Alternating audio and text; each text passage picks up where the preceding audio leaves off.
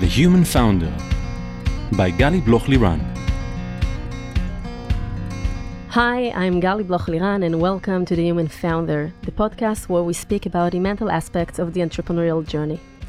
Founders often describe the emotional roller coaster that is embedded in being an entrepreneur or investor, where you experience the highest of highs, such when you sell your first startup to a Fortune one hundred corporation, and the lowest of lows when the company you belong to is going through a major organizational crisis. And it's from that place of uncertainty, the need to constantly self-manage ourselves, keep up our energy and be mentally resilient in order to deal with everything, well, it's not easy.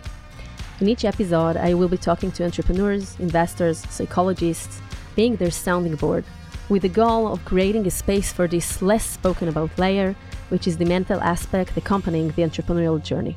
I will also share tips and tricks to help boost your focus, clarity, and mental resilience.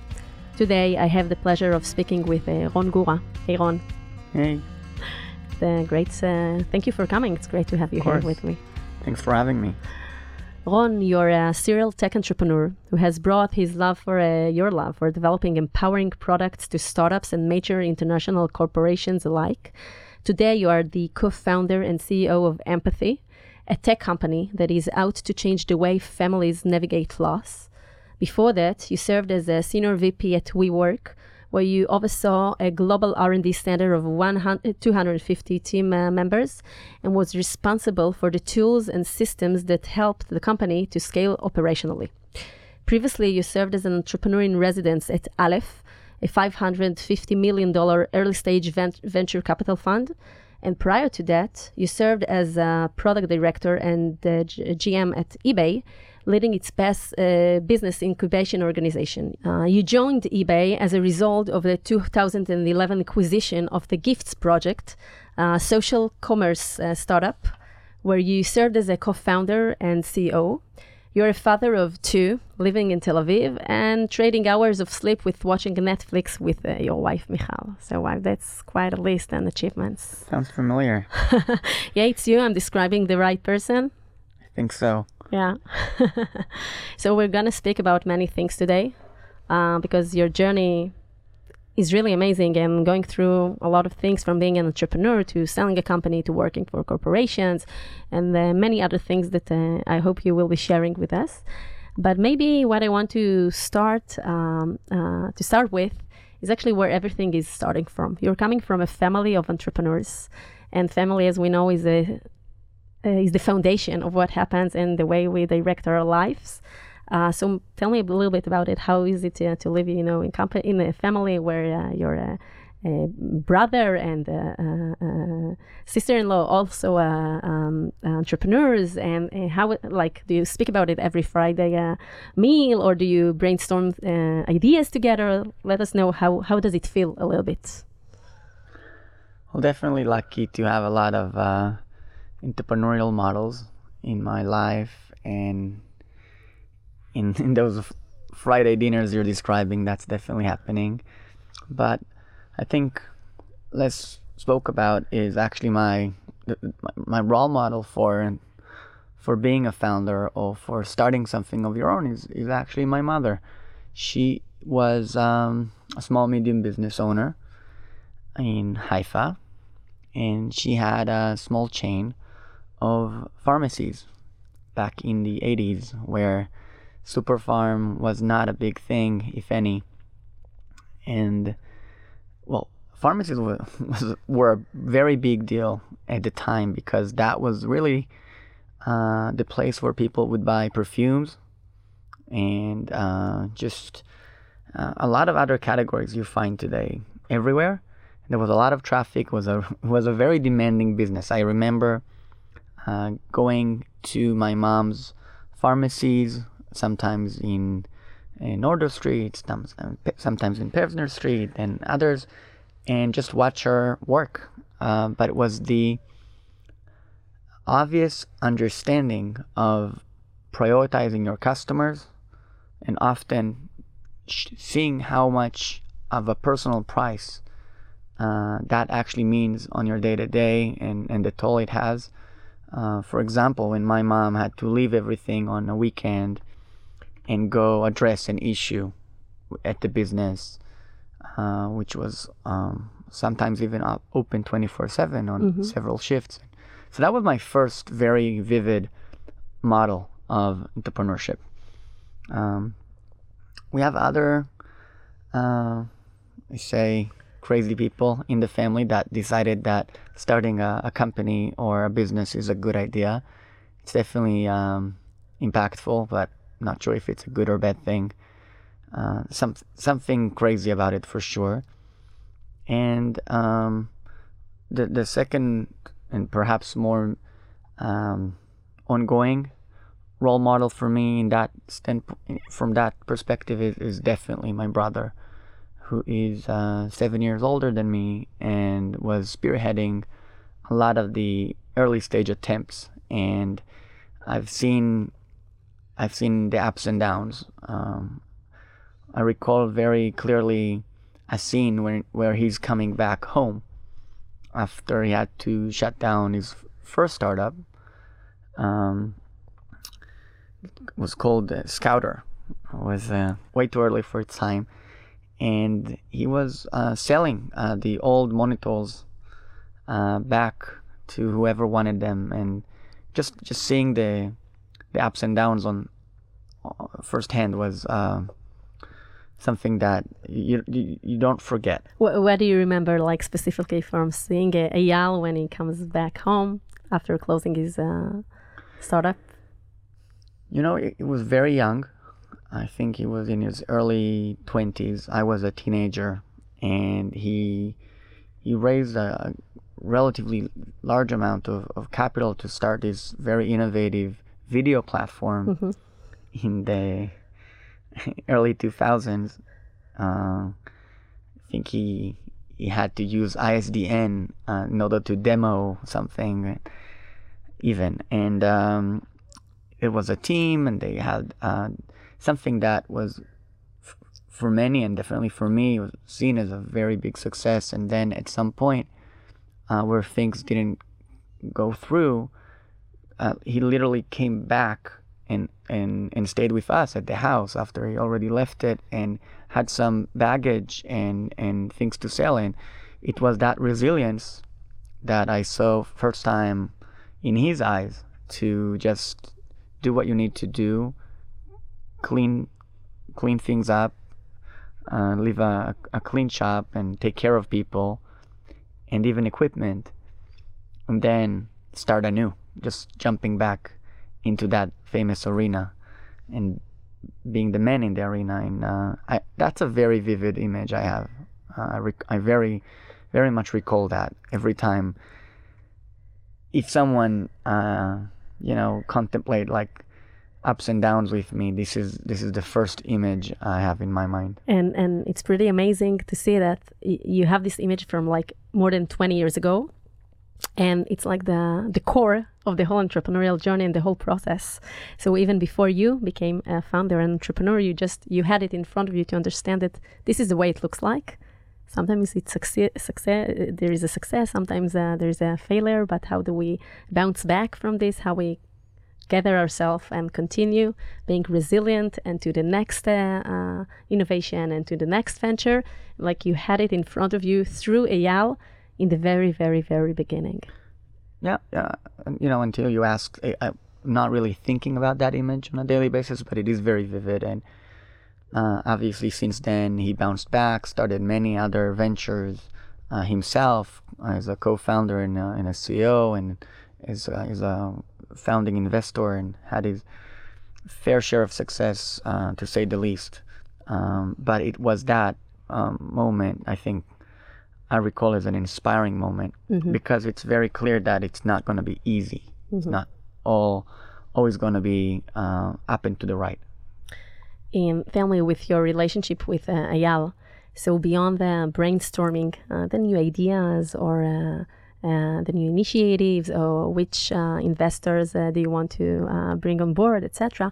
Do you also find yourself uh, speak like uh, deeper on a deeper level, like being a sounding board uh, one to the other and sharing really the, the real things, like uh, the guts and from the inside? Absolutely.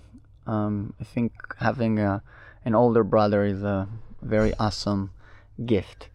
um, I, and and for many years, I it was definitely uh, a one-sided relationship where I ask questions, and I, I'm, I'm hoping that today we, we get to brainstorm in a more intellectual level, uh, but also a deeper level, and it's fun. It's is uh, my, my best friend, and someone is really fun to hang out with, and we talk about gazillions of topics that are not related to this dense ecosystem and tech and investments, but we do spend a lot of time, uh, I guess, just thinking out loud or even gossiping, like everyone even.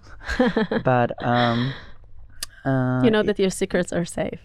Of course, that, that's a good start.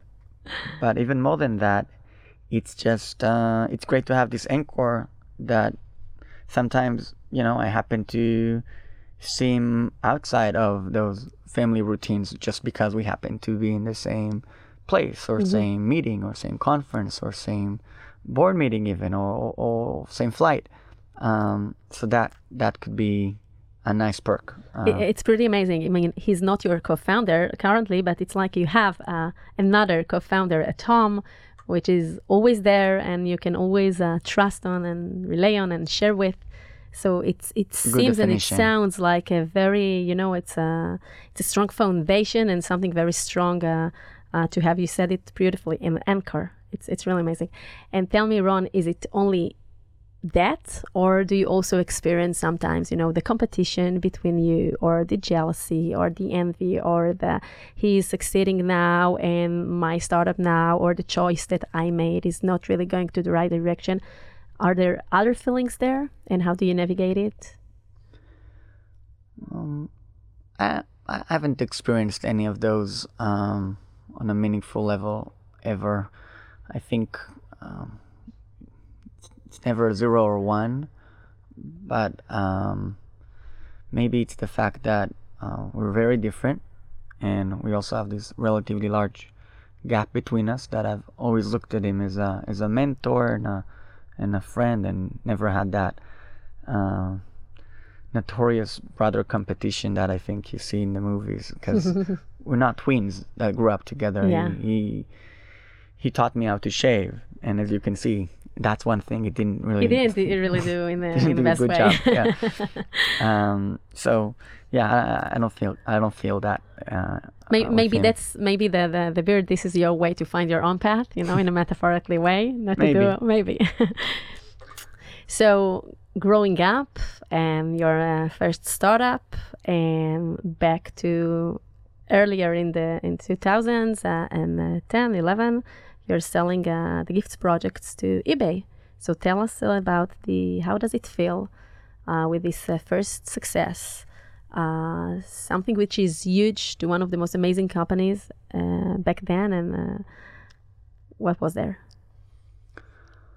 Overall, I, re- I me- remember it as a magical, romantic, short experience. It was like something like eighteen months. I got to build a, a business uh, with uh, close friends and family, and it wasn't always Um, easy and uh, fast, but we didn't really get to experience a lot of ups and downs in that relatively short journey. It was pretty much uh, smooth, a, a smooth ride, and um, there's a lot. It, it wasn't as as an educational experience as much as the next four years of, I call it post-acquisition integration, or just learning Uh, what to do in a, in a much larger organization like uh, eBay Incorporated at the time, together with PayPal inside. That was um, a much even even bigger lesson. But those eighteen months or so, when we got to start together this very naive uh, consumer internet social commerce business from Tel Aviv and sell it uh, to the U S was um, was a lot of fun. Just the amount of talent that we were able to get together uh, around us was a, a rare mix of of of uh, of luck and timing. Which, if you if you see some of the people that uh, worked with us there in Weyerdale today, it's it's mind blowing that we even had a chance to collaborate with them when they were like uh, just twenty-two or twenty-three. The whole uh, team later on moved to eBay? Yeah, we all moved to eBay, and everyone had their own path. And uh, of course, Maya and Matan and Erez, my, my co-founders, all did very amazing things since. Maya with her own entrepreneurial journeys, and Erez, who's stayed for so many, many meaningful roles at eBay and PayPal, and now leading all of the engineering at Lemonade, which is um, a force to be reckoned. And uh, of course, I... So it's kind of, you were a team that later on, you, you were in the beginning of, you know, everything that is going nowadays with a startup uh, boom, let's say, uh, especially in Israel and in the world.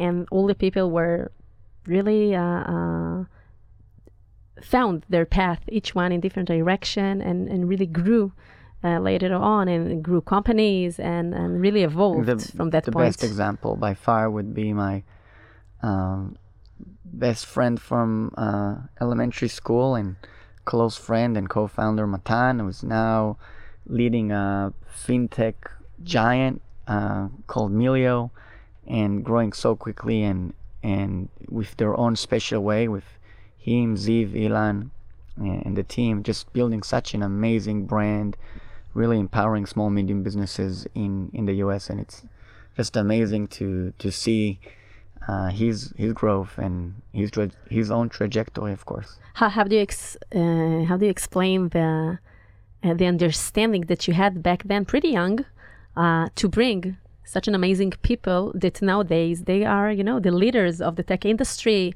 whether it is in startups or in uh, scale-up companies. And you knew, uh, together with your co-founder, how to curate the right people and to create uh, a right atmosphere and culture that they also evolved. And that really was the beginning, or somewhere in the beginning of their journey. I think it all goes really to uh, naivety. Uh, I think that's the, the beauty and the force that you have when you're jump-starting your very first organization. You're very naive. You're always aiming for the best you can. So why why not that guy, or why not that company, or uh, why can't we do this? Um, so I think every one of us just thought, who's the smartest guy I know that I can team up with at every given stage? And that was true for the founding layer, but also later when we said, who's the best engineer we know, who's the best designer we know, and et cetera, et cetera. So we didn't know a lot of people, uh, that's for sure, but uh, we were very lucky that the people we grew up with, the people we were connected with, were so talented. And the naivety part is when you say, I'm not going to go for the one I know that might be available, I'm going to go for the very best one that I know. And if the other person is doing that the same, it goes back to the old cliche of And if he's not available, I'm going to make him available. That's another way to do it, yeah. No, actually, that was way before my talent acquisition chops. Uh, I'm, I'm more experienced in that today. But then it was really just being, I think the only real virtues we had was curiosity and naivety. That was really that. That's all we had. And I think that maybe nowadays, as more experienced uh, entrepreneur and serial entrepreneur, maybe it's less of uh, naivety, but curiosity is definitely one of the strengths and the driving engines that uh, keep us going, keeps us on going all the time. Because without the curiosity, you know, we don't uh, summon the right people and the right opportunities uh, to come into our lives. Absolutely. I think I definitely miss the naivety these days. I could use more of it on a daily basis, and and um, no less sometimes could be a, a great gift. But context is painful. Context is limiting, and you sometimes know how difficult something is, or you know it should take six months, or you're happy if it took five months instead of asking why shouldn't it be two weeks. Um, So, yeah, so, I, so, I missed the naivety. Well, we can find it in other places with the chil- with our kids, for example. We can find it in other places. They have it. they they help us remember it. So uh, eBay is uh, buying you and you spend there like uh, approximately four years. And tell me what are the, let's say, biggest, uh, three biggest lessons learned that you had from this period, the things that uh, were most uh, influential on you, on your uh, entrepreneurial journey, the way you saw things, what you learned there. It doesn't have to be three, just, you know, things that uh, meaningful are meaningful for you. Well, two things that comes to mind right away is just the finesse that um, a large Fortune one hundred company is operating within when it comes to product and marketing and, and processes, and even the um, notorious corporate processes like calibration or uh, peer reviews. There's so much to learn from these tedious processes that you can actually decide later if you want to use them or not, if you have a smaller organization or, uh, that is leaner.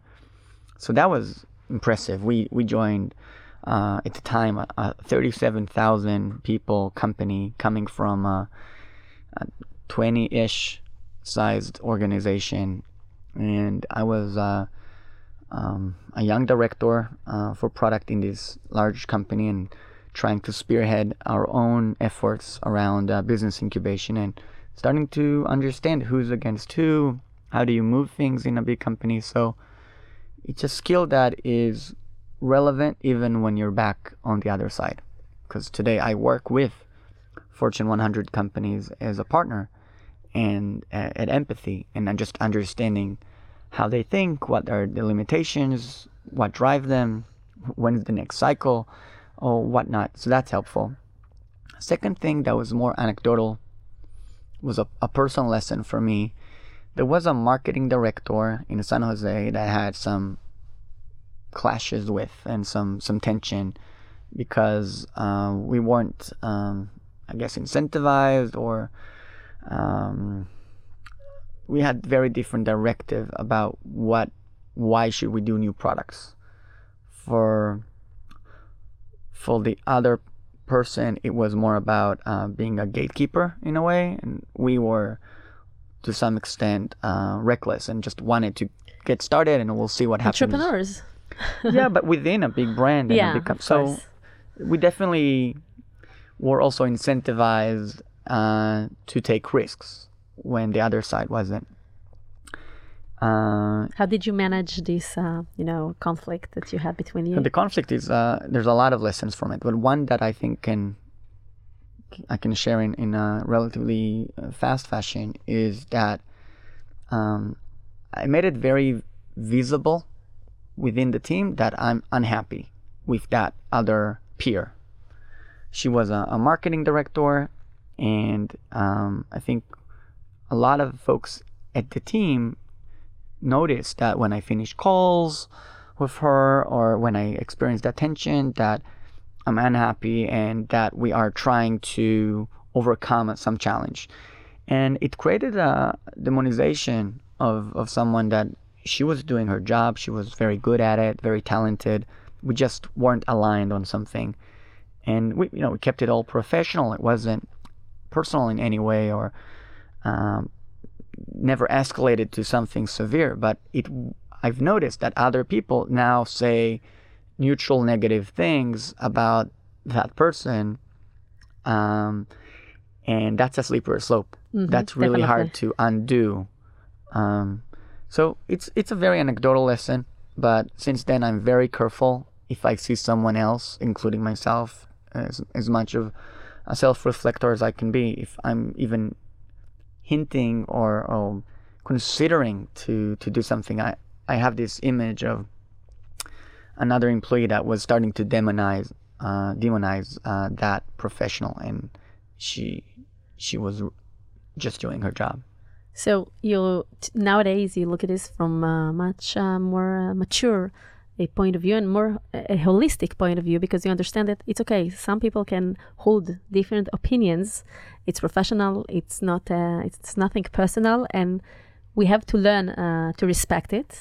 And also, the best way is to communicate it with the person himself or herself, and not with the others, like with a third party, because this is definitely a slippery slope. And one of the things that we see uh, within co-founders uh, teams, or even uh, in small teams of startups at the beginning, that if they don't keep the transparency and the very straightforward uh, feedback and, and uh, consulting with each other and reflecting what they feel and how they feel about things, later on things can become much bigger, much more complicated, many more clashes, and the the the, the elephant in the room is getting really bigger. Just I had a lecture yesterday and it was amazing. I, I, it's another topic, but it's nice.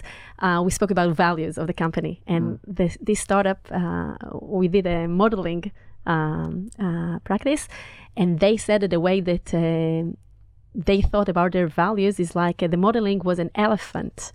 And when I, I, when I ask why, so they say he he's so gentle, he cares, he's also in a tri- always in a group, in a tribe, he always takes care of other people.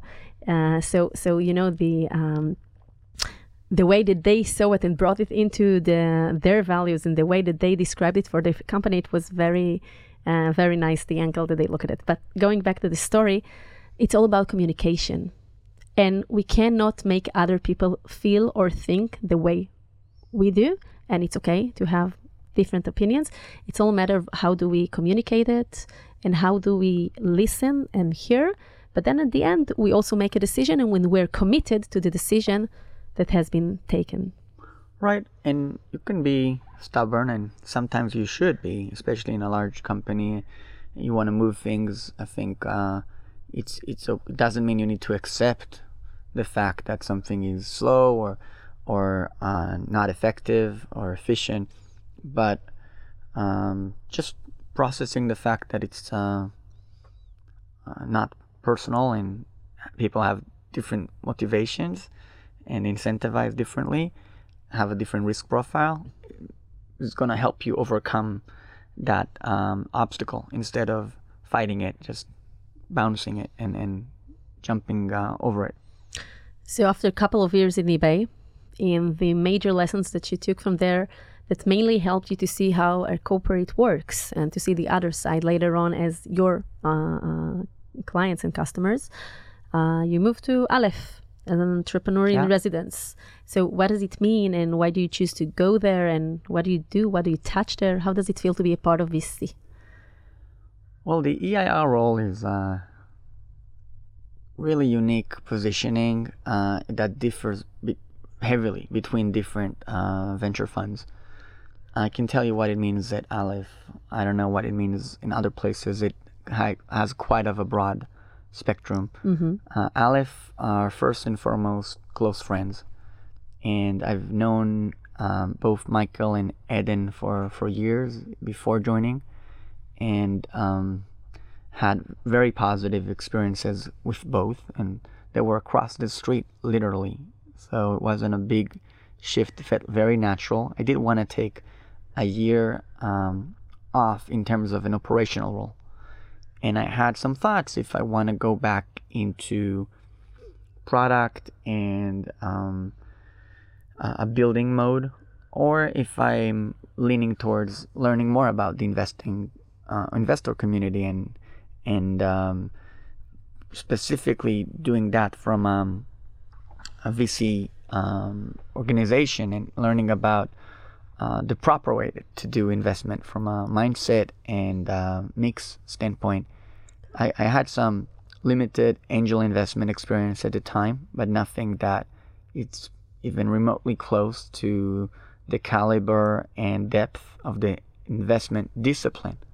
Even though it's more of an art than a science, it is a discipline in many ways. And I decided to spend a year. It was a very, it, it was an exact year, uh, January first until January first, with uh, the Aleph gang, which was a very transformational and educating year.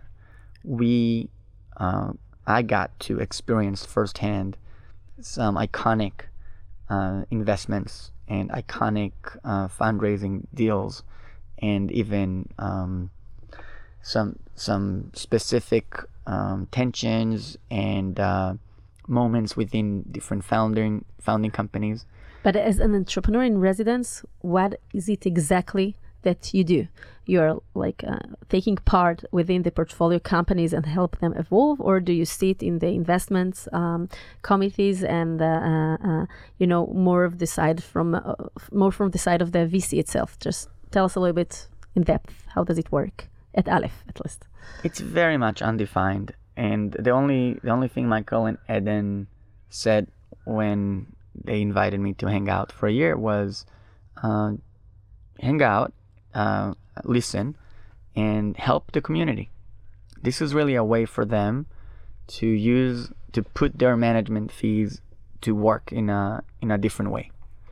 Uh, this is a, a gift from them to to the ecosystem, and I think that's what an E I R could be, uh, and definitely what it, it was for me in, during that year.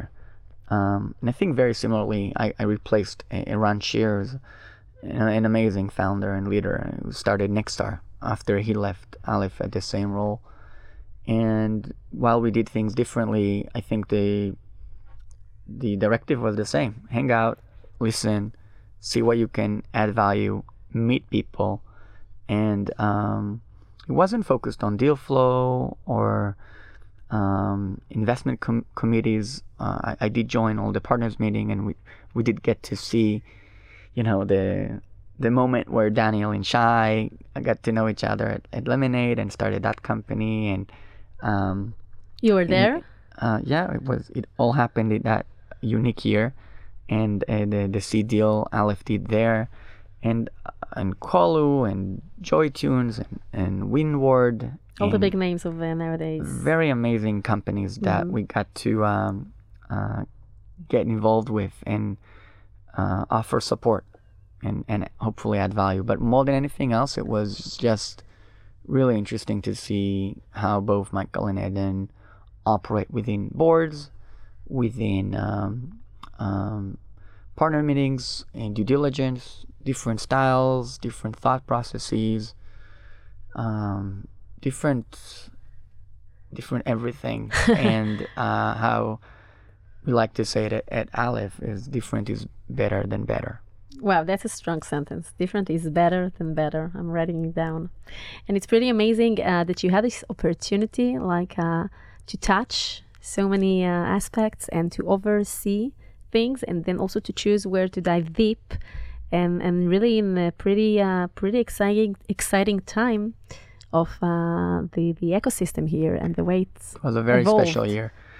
And anyone who knows me will probably be able to uh, uh, vouch that I'm not the best listener. Uh, I'm quite of a talker often.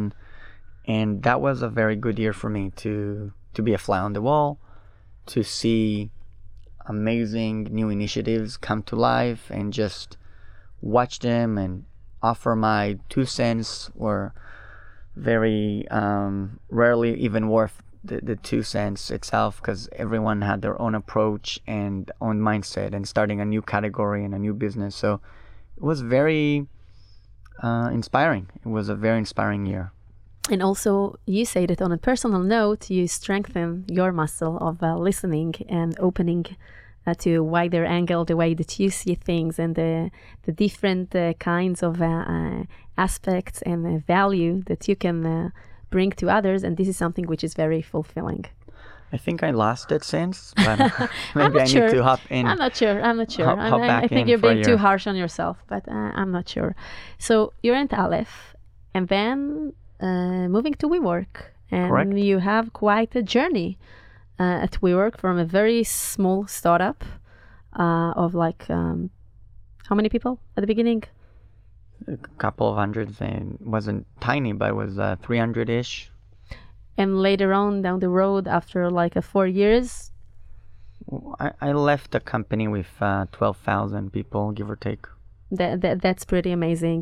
And WeWork, you had uh, an amazing role there, and you developed many things and many technologies, and, uh, and grew many people. And I want to hear from you a little bit about how it feels, again, moving to a startup, which later on grows into a big uh, corporate.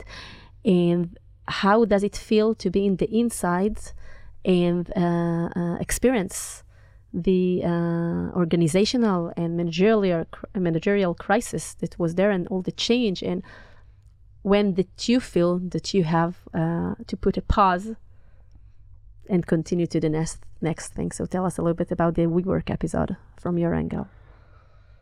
Well, definitely a complicated one. I I fell deep, deeply in love with WeWork as an Aleph portfolio company. And I fell in love with the mission, with the potential, with the founders, uh, and with the brand. I was really obsessed with it, and I think rightfully. Uh, it's an amazing uh, mission, and it's a great opportunity to to change workspaces and how people work. And I think today it's a given fact. We're not going back. There's going to be continuous change in in workspaces, and we see it all over.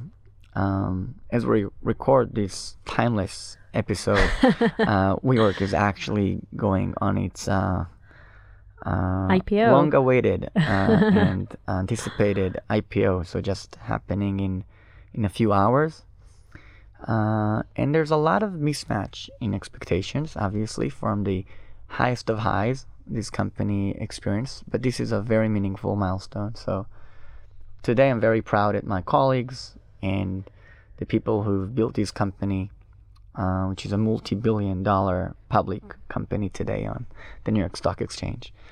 In terms of the experience itself, I got to join, just, join as an S V P of product. We built a team focusing on the uh, tech team here in Israel that at the beginning, together with Jan, who's my co-founder today at Empathy, and Linat, who's an amazing um, product leader right now at Pecan. We've started um, an organization that I take full responsibility about the day-to-day of how it felt to come into the office, for good and for bad, for um, uh, for better or worse, and the, the good days and the bad days. And uh, we've built Um, member experience tools, um, business systems for anything from sales and booking and billing. And it was a great ride. It was undeniably special. And I learned a lot from from those ups and downs. There's plenty of lessons to go around. And I'm hoping to utilize those uh, in the, the the next chapter in my journey. I won't make it that easy on you. And like, when was the time in uh, in your life, in your journey, that you understood that things are going through in the company and that you need to make a change? And it's not an easy change because you have many employees that you manage, and you're part of the leadership here, and you have a very significant role, and uh, people are counting on you.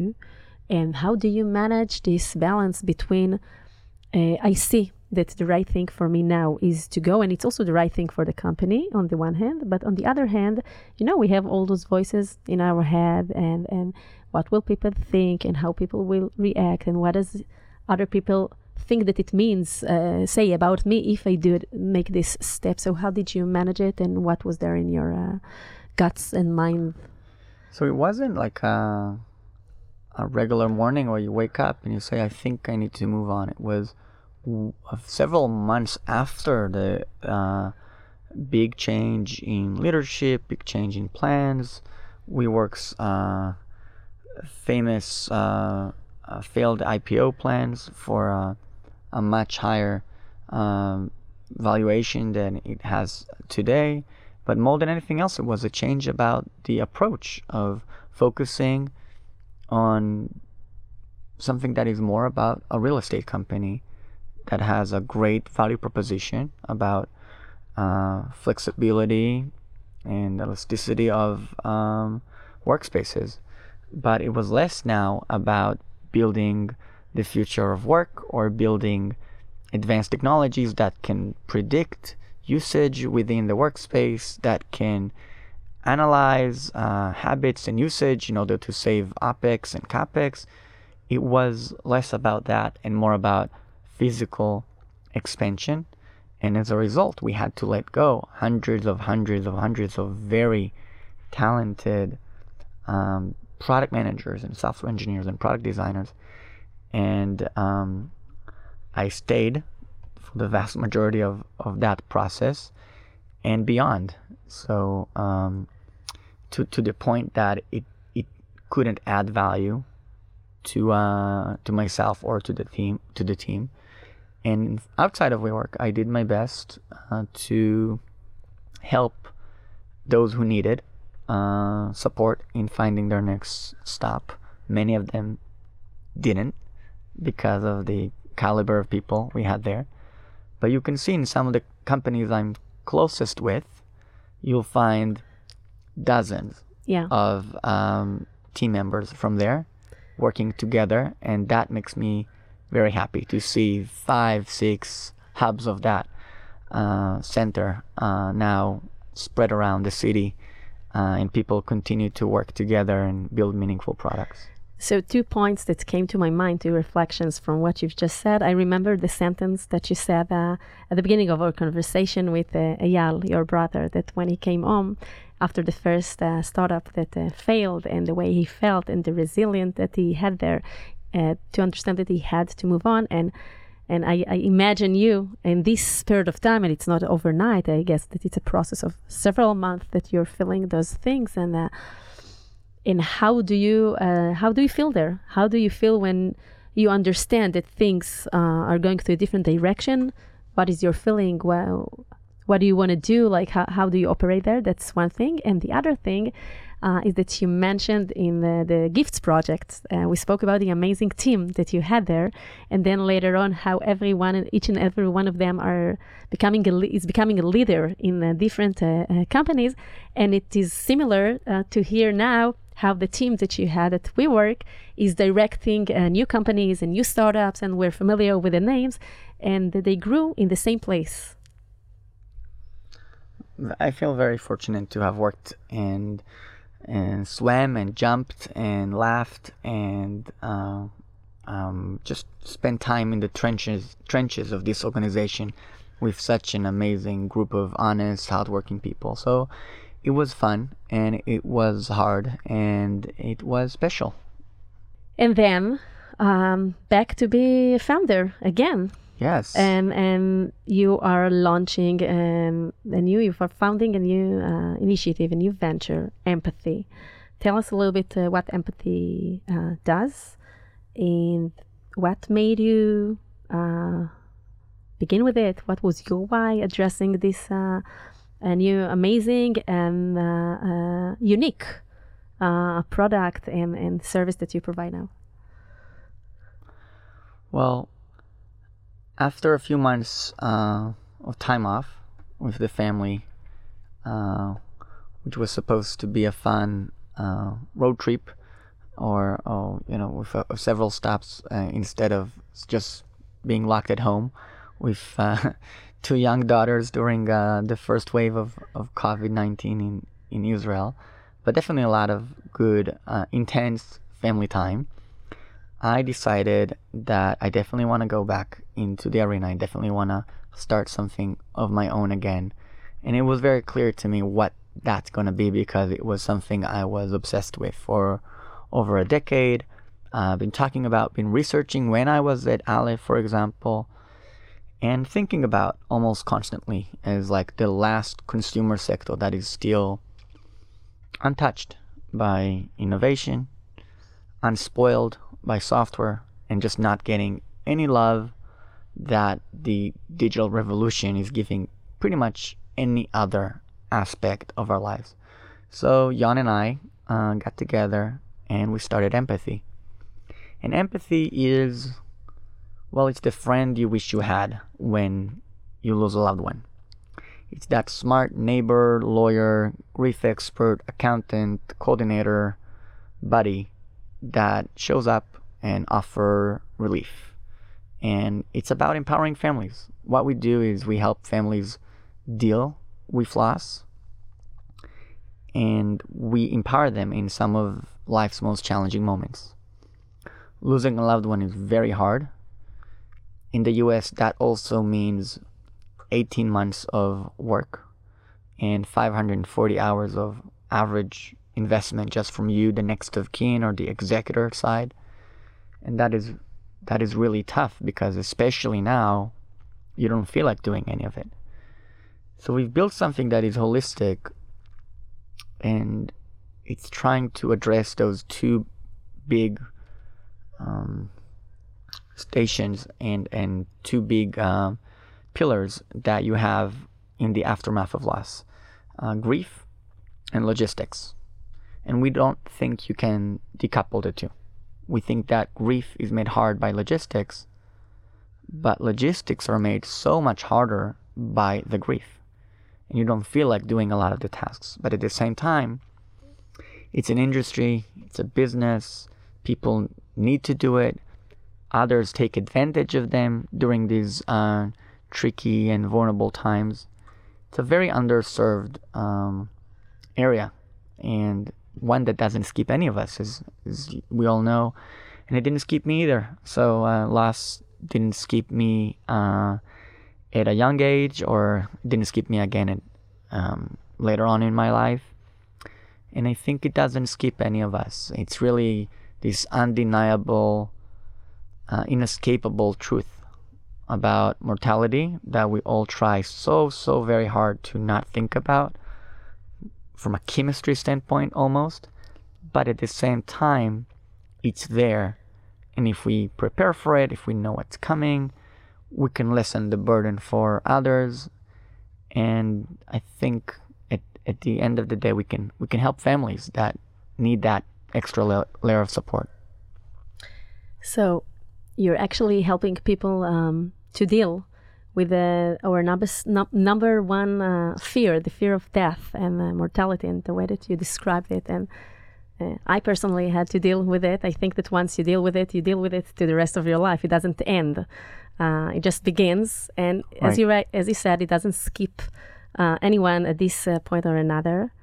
Um, would you like to share with us, like, what made you uh, think about that and and...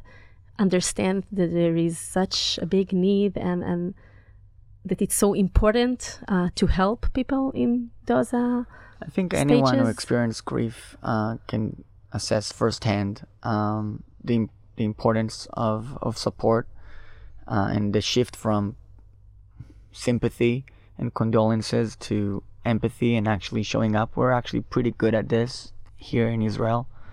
I think so. We've no discredit to other communities or religions that do things differently. We usually show up uh, literally at the house uh, when someone is uh, just getting used to being bereaved. Uh, and for me personally, it was a few different milestones. The first one was definitely my early obsession with loss and, and mortality after uh, I became a bereaved brother. But more important, more importantly, um, just watching my mom uh, becoming uh, a bereaved mother, because I was very young uh, when I lost um, I, my brother uh, Amir, and of course uh, when Eyal lost him as well. And but it was very present. the The narrative of loss was very present at the house, and like many other kids at, around the age of five and six, I was asking a, a lot of questions and not getting all the answers, and at some point you move on. Um, but it came back, and I I, I, I continued to contemplate um, what I now think about as life decisions. And then just a few more anecdotal, uh, sometimes even commercial or opportunistic um, views about the fact that it's weird that there's no go-to. It's weird that there's no trustworthy brand people can go to and and get support from. It's weird that we're not using technology to solve such a big problem, because we're using technology to solve everything else. And we use it day in and day out for the exact same things you need in order to wind down an estate, um, uh, or close an estate, or wind down affairs. So, for example, deactivating accounts, or storing documents, snap, snapping photos of, of, of, of paperwork, and collaborating with family members. These are things personalizing to-do lists. These are things we use apps day in and day out. So it was kind of weird, um, that realization that it, this is an untapped uh, opportunity. And together with my personal experience and, and, and view on mortality, I thought this is not really a good place for disruption. This is not that the narrative of, of disrupting death is limited. It's more about it's it's not sleek, it's not fast, it's not one of those disruptive companies that come and change the industry. It's about building a new category. You have to be, it's complicated, it's messy, it's it's human. It's it's an amazing word. It's it's human. And really it's part of life. And again, as someone who has and still been dealing with it, so it's not about, you know, just the logistical things that we have to do. It's about the mental layer that is uh, uh, attached to it. In this time that every procedural or uh, lo- uh, operational thing now is uh, colored with uh, other uh, aspects and uh, other uh, uh, feelings. So beyond the uh, operational and the project management tools that uh, Empathy um, helps uh, the people that uh, needs to use it in this time, what kind of uh, emotional support do you integrate into the system? Like I said, I don't think we can decouple the two. So we've built a lot of um, self-care and um, self-reflection tools into the app. If it's content, if it's audio, if it's video, if it's chapters. And we work closely with experts in the field, like Doctor B J Miller, like our Chief Empathy Officer, David Kessler, who's literally the guy who wrote the book on grief with Kubler-Ross and the different steps of grief and the stages and finding meaning. And we learn from them on a daily basis how grief is a very unique um, emotional process, and uh, it doesn't have any timelines. It's not something you can have plan a, or no. And yeah, it, it comes and goes, and it definitely gets in the way, though, of getting stuff done. And I think for many, the reason they don't want to do a specific task about winding down the affairs and not doing the task has implication on tax, on fees. Of course. The reason they don't want to do it is they don't want to certify it. They, they're not the ones that will go ahead and close mm-hmm. something that because is... it makes it more real and more present in their life. I also guess that the people, the team that works for Empathy is pretty unique and amazing because uh, uh, I can just imagine, and y- you can expand a little bit about it, uh, that you have to feel so uh, full of purpose and, and, and, and uh, connected uh, to this mission that I guess that uh, these are really unique Uh, team members that you have with you. I'm as biased as it gets, um, but you will not find a more purposeful team and um, such a such a broad range of capabilities from the usual personas and job families you would expect to find in an early stage tech company, like software engineers and product managers and uh, designers and, and just us geeks in general. But also the unique personas like uh, a grief expert and an estate lawyer and a social worker, and just working together for this mission and this journey for changing the way the world deals with loss has really became my life's mission. And I can so appreciate it and really understand from the inside uh, the importance of uh, this. Well, Ron, uh, we spoke about so many things, and we can still uh, continue. But I uh, you know you have a hard stop, so we have we have to hit pause. Uh, we spoke about your entrepreneurial journey and how we moved from uh, you know uh, the first startup to an uh, corporate to be an entrepreneur in residence in a V C, and the way you see investors, and later on, uh, how does it feel to be part of a, a corporation that is going through a major uh, change, and and uh, and to navigate it later on to your next startup, which is very unique in what it brings to the world and very connected to you. So first of all, thank you for uh, uh, sharing everything here uh, with me and with our audience. And I'm sure that they will uh, uh, derive a lot of value from uh, what uh, they uh, hear from you. And, and it was very, very nice and uh, warming and wonderful for me to talk to you. So uh, thank you for that. Uh, for the listeners who may be interested in reaching out, where they can find you? I'm at ron at empathy dot com. You can clearly learn more about us at empathy dot com. And just thank you for, for having me. It was uh, a great way to start the morning. That's wonderful. So thanks again.